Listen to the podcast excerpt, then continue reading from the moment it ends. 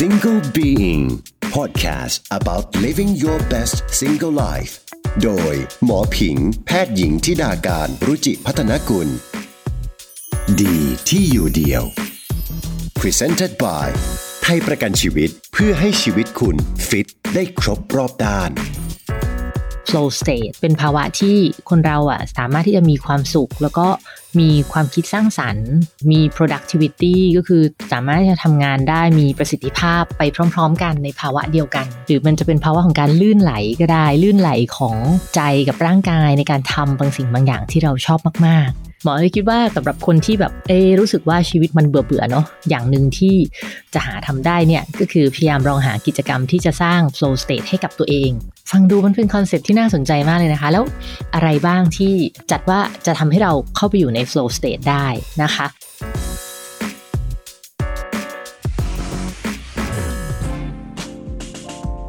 สวัสดีค่ะ คุณกำลังอยู่กับหมอผิง แพทย์หญิงชิดาการรุจิพัฒนากุล และ Single Being Podcast ค่ะ คุณผู้ฟังมีความสุขกันดีอยู่ไหมคะ คำถามนี้ค่ะเป็นคำถามที่นักวิจัยเขานำไปถามผู้คนจาก 27 ประเทศทั่วโลก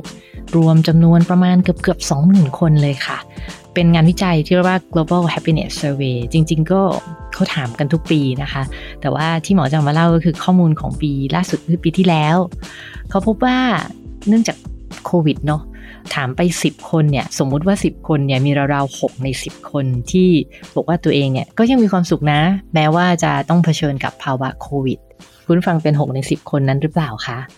ในแง่ของประเทศที่เขาพบว่าคนส่วนใหญ่ในประเทศอะยังตอบว่ามีความสุขอยู่ ก็คือประเทศจีน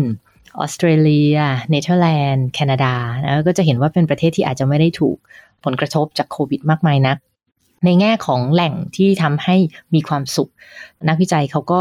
ได้มีตัวเลือกประมาณ 29 ตัวเลือกถามกลุ่มตัวอย่างว่า คิดว่าไอ้คนที่บอกว่ามีความสุขเนี่ย อะไรคือ source of happiness คือแหล่งของความสุขในชีวิตเขา โดยสามารถตอบได้มากกว่า1ข้อ พบว่า 55%ค่ะ บอกว่าการมีสุขภาพกายที่ดี แข็งแรง ไร้โรคภัยไข้เจ็บเนี่ยแหละ คือแหล่งของความสุขของเขาละ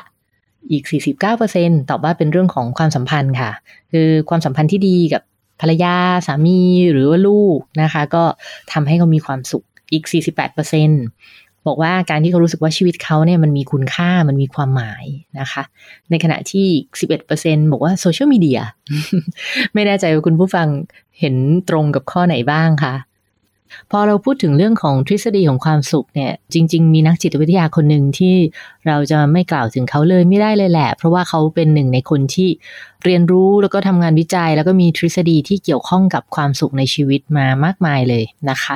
เป็นนักจิตวิทยาชาวฮังกาเรียนอเมริกันนะคะ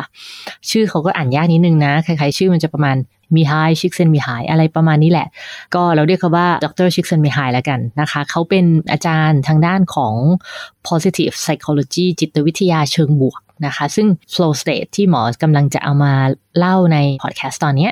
ก็เป็นทฤษฎีของชิกเซนมีไฮเนี่ยแหละค่ะ หมอก็อ่านมาจากในบทความที่เขาเขียนนะคะ แล้วก็ใน TED Talk ของเขาเองนะคะ ซึ่งคุณผู้ฟังสนใจก็ไปฟังได้นะใน TED Talk ก็สนุกดี แต่ว่าเดี๋ยวฟังหมอก่อนนะ แล้วค่อยไปฟังเท็ดทอของชิคเซนมีไฮนะคะ คือชิคเซนมีไฮเนี่ยความน่าสนใจมันเริ่มจากประวัติเขาแล้วแหละ คือตั้งแต่ในวัยเด็กเนาะคือเขาอะเกิดมาในช่วงสงครามโลกครั้งที่สองดังนั้นน่ะเขาก็จะเติบโตมากับความทุกข์อะ คือเห็นความลำบากของผู้คนรอบข้าง เห็นการสูญเสีย สูญเสียครอบครัว สูญเสียทรัพย์สิน การต้องจากลาประเทศที่รัก เขาเห็นความทุกข์มาเยอะตั้งแต่เด็ก เขาก็เลยสนใจ สิ่งที่เขาไม่ค่อยเห็นนั่นคือความสุข มันก็เลยผลักดันให้เขาเรียนเกี่ยวกับจิตวิทยา แล้วก็เจาะลึกไปในเรื่องของความสุขในชีวิตคนเราว่าจริงๆแล้วมันเกิดได้ตอนไหนบ้าง เกิดจากอะไรบ้าง อะไรคือความสุขที่แท้จริงนะคะเขาก็เรียนจนสามารถที่จะเขียนหนังสือตำรางานวิจัยต่างๆ มากมายเลยนะคะ จนกลายเป็นเจ้าพ่อของจิตวิทยาเชิงบวกเนี่ยแหละค่ะหนึ่งในทฤษฎีที่ชิคเซนมีไฮพูดถึง แล้วก็ยังเป็นที่ กล่าวขวัญถึงจนมาถึงทุกวันนี้นะคะก็คือเรื่องของ flow state นะคะซึ่งเป็นภาวะที่คนเราอะสามารถที่จะมีความสุข แล้วก็มีความคิดสร้างสรรค์ มี productivity ก็คือสามารถที่จะทำงานได้มีประสิทธิภาพไปพร้อม ๆ กันในภาวะเดียวกัน flow state มันเริ่มมาจากที่ชิคเซนวิไฮเขาไปศึกษาสังเกตการดูในกลุ่มของศิลปิน นักวาดภาพ นักดนตรี เขาก็พบว่าเอ๊ะคนกลุ่มนี้คนที่เขาเก่งๆเนี่ยเวลาที่เขาทำงาน เวลาที่เขาวาดสบัดผู้การวาดไปวาดมาเนี่ย มันช่างดูมีความสุขเหลือเกินนะคะเขาก็เลยไปคล้ายๆ กับพยายามไปสัมภาษณ์เจาะลึกถึงอารมณ์ในโมเมนต์นั้นๆ เวลาที่ศิลปินวาดภาพ เวลาที่นักดนตรีแบบเล่นเปียโนหรือว่าเขียนแต่งเพลงอะไรต่างๆนะคะเขาก็พบว่า มันมีจุดร่วมหนึ่งที่คนเหล่านี้จะมีสภาวะที่เรียกว่า เขารื่นรมกับสิ่งที่ทำมาก รื่นรมเพราะได้ทำมัน เขารื่นรมมีความสุขกับโมเมนต์ของการทำสิ่งเหล่านั้นน่ะจนกระทั่งเขาไม่ได้สนใจเวลาว่ามันผ่านไปกี่โมงแล้ว ไม่ได้สนใจสถานที่ว่าอยู่ตรงไหน ไม่ได้สนใจตัวเองเลยว่า เอ๊ะ ฉันเหนื่อยไหมเมื่อยไหมหิวหรือยัง มันเหมือนกับการสนใจการอะไรต่างๆ ของรอบตัวเขาอะ่ะ มันพุ่งเป้าไปอยู่แต่ในงานในสิ่งที่เขาทำแล้วการทำงานของเขาเช่นการสะบัดผู้กันไปมาวาดภาพอะ่ะ มันก็เกิดขึ้นโดยอัตโนมัติเหมือนมือมันไปของมันเอง โดยที่ไม่ได้คิดอะไร นะคะ แล้วก็มันเป็นประสบการณ์ที่ทุกคนบอกตรงกันว่ามันช่างรื่นรมช่างมีความสุขนะคะ โดยที่สุดท้ายแล้วอะเอาคำรูปมันจะออกมาสวยหรือเปล่า เพลงมันจะออกมาเพราะหรือเปล่า อันนั้นมันเป็นอีกเรื่องหนึ่งนะ แต่ในโมเมนต์ในจังหวะที่เขาได้ทำสิ่งนั้นน่ะ นั่นแหละคือความสุขแล้วนั่นนะคะก็คือจุดเริ่มต้นที่ว่า อ๋อ มันมีภาวะของการมีความสุขในการที่เราได้ทำบางอย่าง ที่เรียกว่า flow state หรือมันจะเป็นภาวะของการลื่นไหลก็ได้ ลื่นไหลของใจกับร่างกายในการทำบางสิ่งบางอย่างที่เราชอบมาก ๆ ฟังดูมันเป็นคอนเซปที่น่าสนใจมากเลยนะคะ แล้วอะไรบ้างที่จัดว่าจะทำให้เราเข้าไปอยู่ใน flow state ได้ ก็คือหนึ่งมันมักจะต้องเป็นสิ่งที่เราชอบเรารัก เพราะอย่างเงี้ยคือศิลปินชอบเนาะมีความสุขที่จะได้วาดภาพนะคะ หรือนักดนตรีมีความสุขที่ได้แต่งเพลง หรือนักกีฬาที่มีความสุขที่ได้เล่นเทนนิส นั่นคือทำในสิ่งที่คุณชอบ แล้วก็สองคือมันควรจะเป็นสิ่งที่คุณเนี่ยเชี่ยวชาญ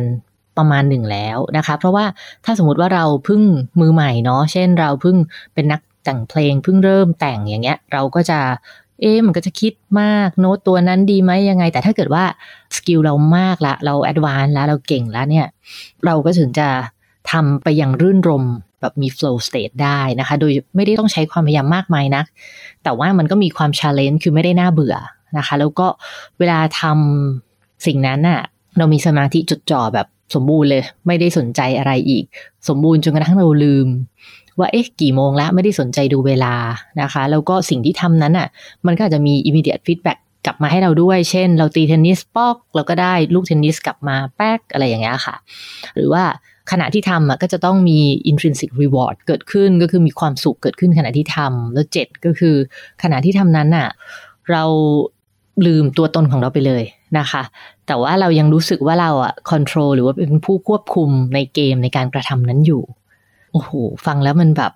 อืม น่าสนใจนะคะ คุณผู้ฟังเคยไหมเอ่ย เคยที่คิดว่าทำอะไรแล้วเข้าไปอยู่ในภาวะ flow state แบบนี้ไหมคะ ลองคิดดูดี ๆ นะ ส่วนตัวหมอเองนะ พอหมออ่านทฤษฎีแล้วก็อ่าน character หรือลักษณะของ flow state 7-8 ข้อนี้แล้วอะหมอคิดไปถึงกิจกรรมที่ตัวเองทำอยู่สองอย่าง อย่างหนึ่งคือตอนตีสควอชค่ะ คุณฟังรู้จักเนาะมันก็จะเป็นกีฬาที่คล้ายๆกับเทนนิสนะ แต่ว่าลูกมันจะเด้งน้อยกว่าลูกเล็กกว่า แล้วก็ตีเข้ากำแพงอะค่ะ เวลาที่หมอตีสควอชเนี่ย มันจะมีบางจังหวะที่เหมือนกับเราโฟกัสกับลูกกับเสียงปอกแป๊กกับเกมเลยแหละ โดยที่เหมือนมันไปอัตโนมัติเลยอะเออ แล้วก็ไม่เหนื่อย แล้วก็ลืมทุกอย่างละอยู่แต่กับเกมตรงนั้น เออ ตอนนั้นน่ะหมอก็รู้สึกแต่ว่าเฮ้ยมันสนุกจังพอมีโมเมนต์นั้นแล้วมันมีความสุข แต่ตอนนั้นน่ะไม่รู้นะว่ามันคืออะไร จนกระทั่งพอมาอ่านเรื่อง flow state เนี่ย หมอก็เลยคิดว่า อ๋อ ไอตอนที่ตีสควอชแล้วเรารู้สึกเหมือนมัน autopilot แล้วมันสนุกอะอันนั้นแหละสงสัยเราเข้าแบบ flow state ละ แล้วก็อีกอันนึงที่หมอคิดว่าหมอได้เจอ flow state เหมือนกันก็คือเวลาที่เขียนหนังสือค่ะ เวลาที่เขียนหนังสืออะช่วงแรกๆบางทีเราคิดไม่ค่อยออกนะว่าจะเขียนอะไรมันก็จะไม่ลื่นไหล มันก็จะโอ้ยคิดนึกนิกนึกแต่พอมันไปถึงจุดหนึ่งที่เราแบบปล่อยไหลไปแล้วกับความคิดเนี่ยมันจะเหมือนกับนิ้วเรามันพิมพ์ไปเองอะค่ะ แล้วมันเหมือนข้อความหรือความคิดที่มันอยู่ในหัวที่มันรอจะออกมา มันก็เป็นตัวอักษรเรียงกันออกมาเอง โดยที่เราก็ไม่ได้ ไม่ได้อะไรนะมันออกมาของมันเองอะซึ่งมันมีความสุขด้วยในเวลานั้น หมอก็เลยคิดว่าการเขียนงานก็เป็นอีก กิจกรรมหนึ่งที่ทำให้หมอมี flow state เหมือนกันนะคะคุณฟังลองคิดดูก็ได้ว่าตอนทำกิจกรรมอะไรที่ตัวเองรู้สึกว่าเอ๊ะมันอาจจะเป็น flow state ของเรา แล้วก็เขียนคอมเมนต์มาใต้คลิปวิดีโอนี้ใน YouTube หรือในช่องทางไหนก็ตามนะคะ หรือจะมาเล่าให้หมอฟังใน Twitter ก็ได้นะว่าเอ๊ะ flow state ของคุณคืออะไร เขาพบว่าจริงๆ แล้วมันมีหลาย ๆ กิจกรรมแหละคนเรามันแล้วแต่ว่าเราชอบอะไร อย่างบางคนก็ไปพบเจอ flow state ของตัวเองตอนที่ออกกำลัง เช่น บางคนตอนที่วิ่ง วิ่งไปวิ่งมาแล้วมันก็รู้สึกถึง flow state ขึ้นมาได้อีกการหนึ่งที่เขายกตัวอย่างเยอะก็คือพวกว่ายน้ำหรือว่าเล่นเซิร์ฟนะคะ ก็จะเจอกับ flow state ได้ ถ้าเป็นสิ่งที่เขาชอบแล้วก็ถนัดนะคะรวมถึงการทำงานนะคะ แล้วก็งานอะไรก็ตามที่มันเป็น creativity work ต้องใช้ความคิดสร้างสรรค์ พอบางทีมันคิดไปคิดมามันก็จะถึง flow state ของมันนะคะ หรือว่าการทำมันแล้วแต่ชอบเนาะอย่างบางคนชอบทำ powerpoint presentation ก็อาจจะถึง flow state จากการทำ powerpoint หรือแม้แต่คนที่สนุกกับการคิดเลข การทำบัญชีก็อาจจะถึง flow state กับการทำ excel ก็ได้ ดังนั้นหมอคิดว่าจริง ๆ มันเป็นกิจกรรมที่เราทำได้หลายอย่างเลยแหละ ขึ้นกับว่าเราชอบอะไร เราเก่งด้านไหนแล้วเราทำสิ่งนั้นอะพอทำไปถึงจุดหนึ่งด้วยความเพลินเนี่ยมันก็จะเกิดภาวะลื่นไหลที่สร้างความสุขกลับมาให้เราได้ ในการศึกษาทางเกี่ยวกับสมองเนี่ยเพื่อที่จะหาว่าเอ๊ะไอ้ที่เรียกว่า flow state นี้มันมีการเปลี่ยนแปลงอะไรในสมองไหมในภาวะนั้นนะคะ ก็พบว่า สมองในส่วนของ prefrontal lobe จะมีการทำงานที่ลดลงนะในช่วง flow state นะคะซึ่งมันก็อาจจะเป็นเหตุให้ตอนช่วง flow state เนี่ยเราไม่ได้สนใจที่จะวิเคราะห์เวลาหรือวิเคราะห์ตัวเองหรือว่ามานั่งแบบติตัวเองคือสังเกตไหมคะบางที ถ้าเวลาเราทำอะไรบางอย่างที่เรายังไม่ถึงจุดหนึ่ง เช่น ถ้าเวลาที่เราตีแบตอะแล้วเราไม่ได้เก่งแบตมาก เราก็อาจจะแบบมีเสียงที่ติตัวเองอยู่ว้ายอันนี้ตีไม่ได้แน่เลยเฮ้ยลูกนี้มายากจัง เฮ้ยทำไมนี่ตกไม่ได้ก็คือมีเสียงตำหนิติเตียนตัวเองเนี้ย แต่เขาบอกว่าถ้าเราไปถึง flow state แล้วอะ่ะมันจะไม่มีเสียงนั้น มันจะมีแค่เรากับลูกแบตอ่าซึ่งตรงนี้ก็เพราะว่าสมองส่วน prefrontal lobe เนี่ยมัน activity มันลดลงนะคะแล้วก็มันมีในส่วนของสารสื่อประสาทตัวโดปามีนนะคะที่เด่นก็เลยทำให้เวลาเราถึง flow state แล้วเรารู้สึกแบบเหมือนได้รับรางวัลอะรู้สึกดีนะคะ ก็เป็นลักษณะนั้น ก็หมอเลยคิดว่าสำหรับคนที่แบบเอรู้สึกว่าชีวิตมันเบื่อเบื่อเนาะอย่างหนึ่งที่จะหาทำได้เนี่ยก็คือพยายามลองหากิจกรรมที่จะสร้าง flow state ให้กับตัวเองนะคะ กิจกรรมนั้นควรเป็นกิจกรรมที่เราทำได้ดีนะคะ แล้วก็ challenge เราพอสมควร เพราะถ้าเกิดว่ามันเป็นกิจกรรมที่เราทำได้ดี แต่ว่ามันไม่ได้สร้างแบบ challenge กับเราเลย เราไม่ได้รู้สึกว่า เอ๊ะ มันท้าทายเราอะ่ะ มันก็อาจจะ ไปเป็นประเภทแบบ control คือเราควบคุมได้ มันก็จะยังไม่ถึง flow state หรือว่าในทางตรงข้ามถ้ามันเป็นกิจกรรมที่มัน challenge ท้าทาย แต่ว่าเรายังไม่เก่งพอสกิลเรายังไม่ดีพอเนี่ย มันก็จะยังไม่ถึง flow state เหมือนกัน มันก็อาจจะทำแล้วก็เกิดรู้สึกแบบ anxiety วิตกกังวลอะไรต่างๆ ได้ แต่ถ้าเราทำจนสกิลเราดีจนเราเก่งแล้ว มันก็จะไปถึง flow state ได้นะคะ ดังนั้นเนี่ยก็ต้องลองหากิจกรรมที่ มันทั้งท้าทายเราแล้วก็เราทำได้ดีประมาณหนึ่ง แล้วก็ทำมันไปเรื่อยๆนะคะ แล้วถึงจุดหนึ่งเราจะรู้สึกว่า เอ๊ะทำไปอย่างมีความสุขโดยที่แบบไม่ได้รู้สึกว่าต้องใช้ความพยายาม แล้วก็พอทำเสร็จก็มีความสุข ไม่ว่า outcome มันจะออกมาเป็นยังไง นั่นแหละค่ะ คุณก็จะพบกับ flow state ในชีวิต ก่อนจะจบกันในวันนี้หมออยากจะเล่าถึงประโยค นะคะคำสอนอันหนึ่งของชิคเซนมิไฮที่หมอว่าน่าสนใจมาก ก็คือในความเห็นของดรชิคเซนมิไฮซึ่งเขาศึกษามาเยอะเกี่ยวกับเรื่องความสุขในชีวิตนะ เขามองว่าโมเมนต์ที่มีความสุขของมนุษย์เราอะจริง ๆ แล้วโมเมนต์ที่ดีที่สุด อาจจะไม่ใช่โมเมนต์ที่เราrelax อยู่เฉย ๆ ไม่ทำอะไร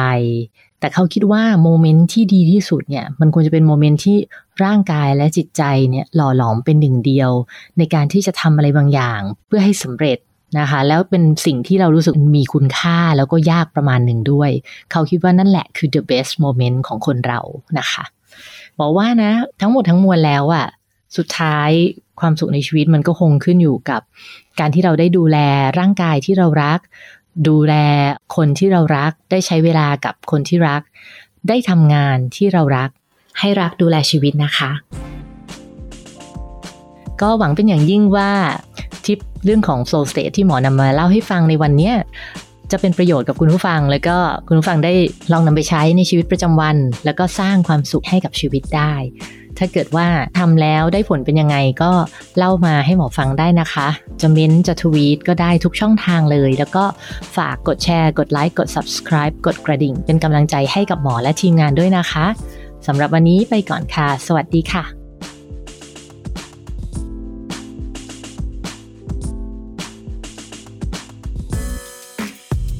Single Being podcast about living your best single life. โดยหมอผิง แพทย์หญิงทิดาการรุจิพัฒนกุล ดีที่อยู่เดียว Presented by ให้รักดูแลชีวิต ไทยประกันชีวิต